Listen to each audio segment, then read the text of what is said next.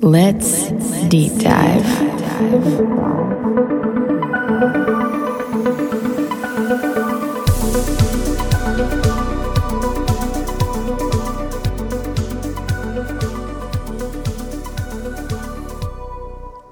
Hello, and welcome back to Deep Dive. I'm your host, Erin.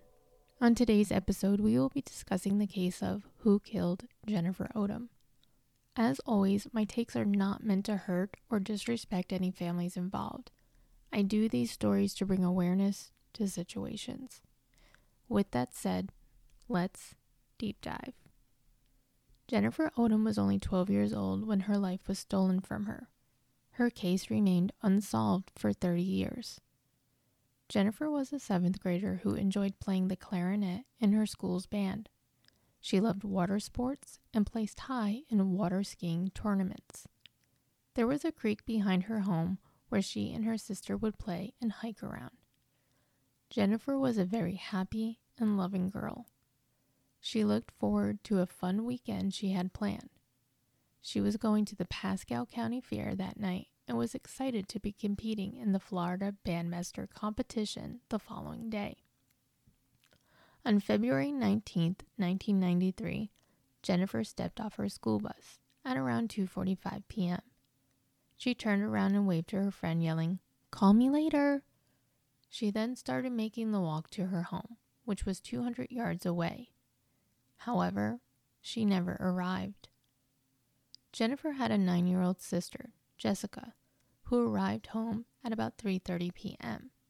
She walked up to the home like always and went to walk in, but the door was locked.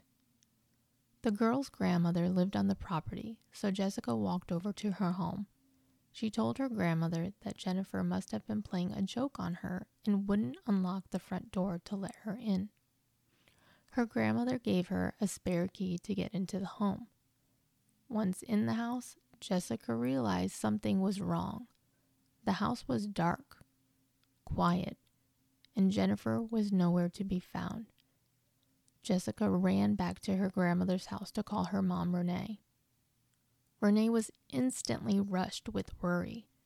Jennifer never strayed from her routine. She always went straight home from the bus.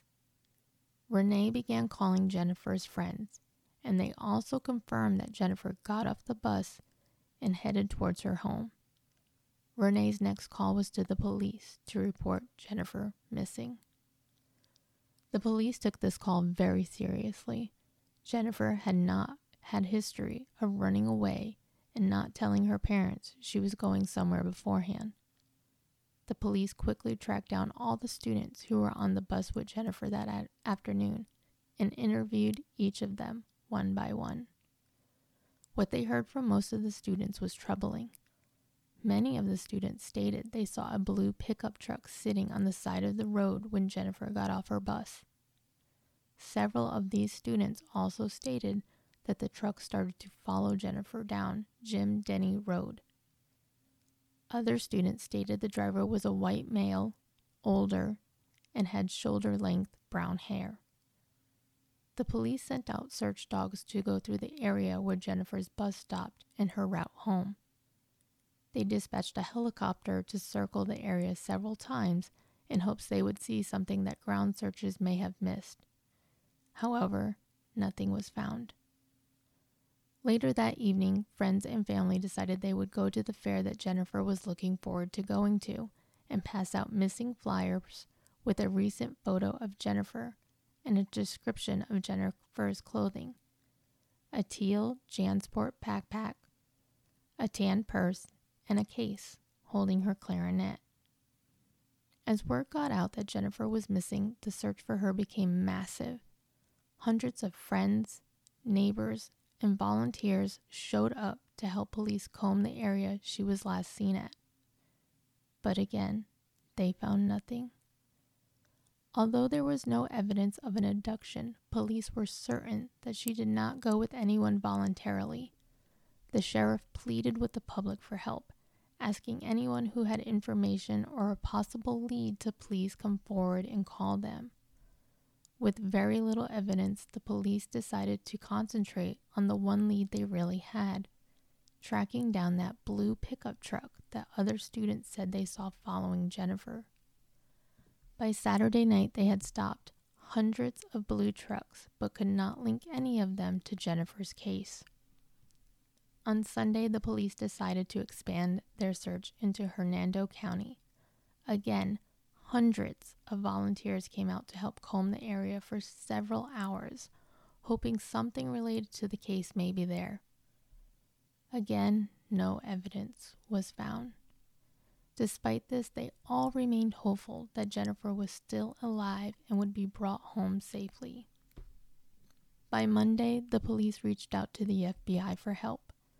Jennifer's mother, Renee, informed them that she always told her girls if a stranger approaches you, drop your belongings and run straight home. Police and FBI now wondered if the person who took Jennifer was someone she may have known because none of her belongings were found anywhere. By Thursday at roughly 11 a.m., the search for Jennifer came to a sad end when a couple came across her body on a horse trail in Hernando County. This was about 12 miles from her home in a heavily wooded area. The police knew that it was Jennifer. The sheriff went to Jennifer's home with images of jewelry that was found on her body. Renee confirmed the jewelry did belong to Jennifer. The medical examiner determined that Jennifer died from blunt force trauma to the head. He also believed she was sexually assaulted because police found her undressed. He was not able to confirm, though, through testing because of the advanced state of decomposition her body was in. Police were determined to find Jennifer's killer but they also knew this would not be a quick arrest due to the lack of evidence in the case. They did have a profile made up of the type of person who may have done this and had six potential persons of interest. However, they were all ruled out as suspects. The police then focused on the blue truck again. They were able to rule out 1,500 blue trucks and came to yet another dead end. In January 1995, a couple was searching for scrap metal in Hernando County when they came across Jennifer's book bag, and inside it was her clarinet. The police were called and came to retrieve the items and sent them to the FBI for analysis. Fingerprints were lifted from the bag and they were ran through the police database. However, there was no match, and they hit yet another dead end. In April 2017, 55 year old Jeffrey Norman Crum Sr. was arrested and charged for a January 1992 abduction, rape, and attempted murder of a 17 year old girl. DNA testing had linked him to that case. After his arrest, he was named a person of interest in Jennifer's case. Crum had a laundry list of convictions that included armed robbery, aggravated assault, domestic battery, and sexual assault. He also lived in Pasco County and owned a blue pickup truck, and he was very familiar with Jennifer's case. After looking at both cases, police noticed similarities. Both victims were adolescent girls abducted after getting off a school bus, taken to a remote field, raped, and left to die. The victim from the 1992 case was found a few miles from where Jennifer's body had been found. In April 2019, Crum was found guilty of sexual battery and attempted murder of his victim from the 1992 case and sentenced to life in prison. In July 2023, Crum was charged with first degree murder, kidnapping, and sexual battery in Jennifer's case. He is awaiting trial, and if convicted, he could receive the death penalty. I hope this finally brings some peace to Jennifer's family. The pain of losing her will never go away. But finally getting her justice after all these years will help heal their hearts a little bit. Thank you all for listening.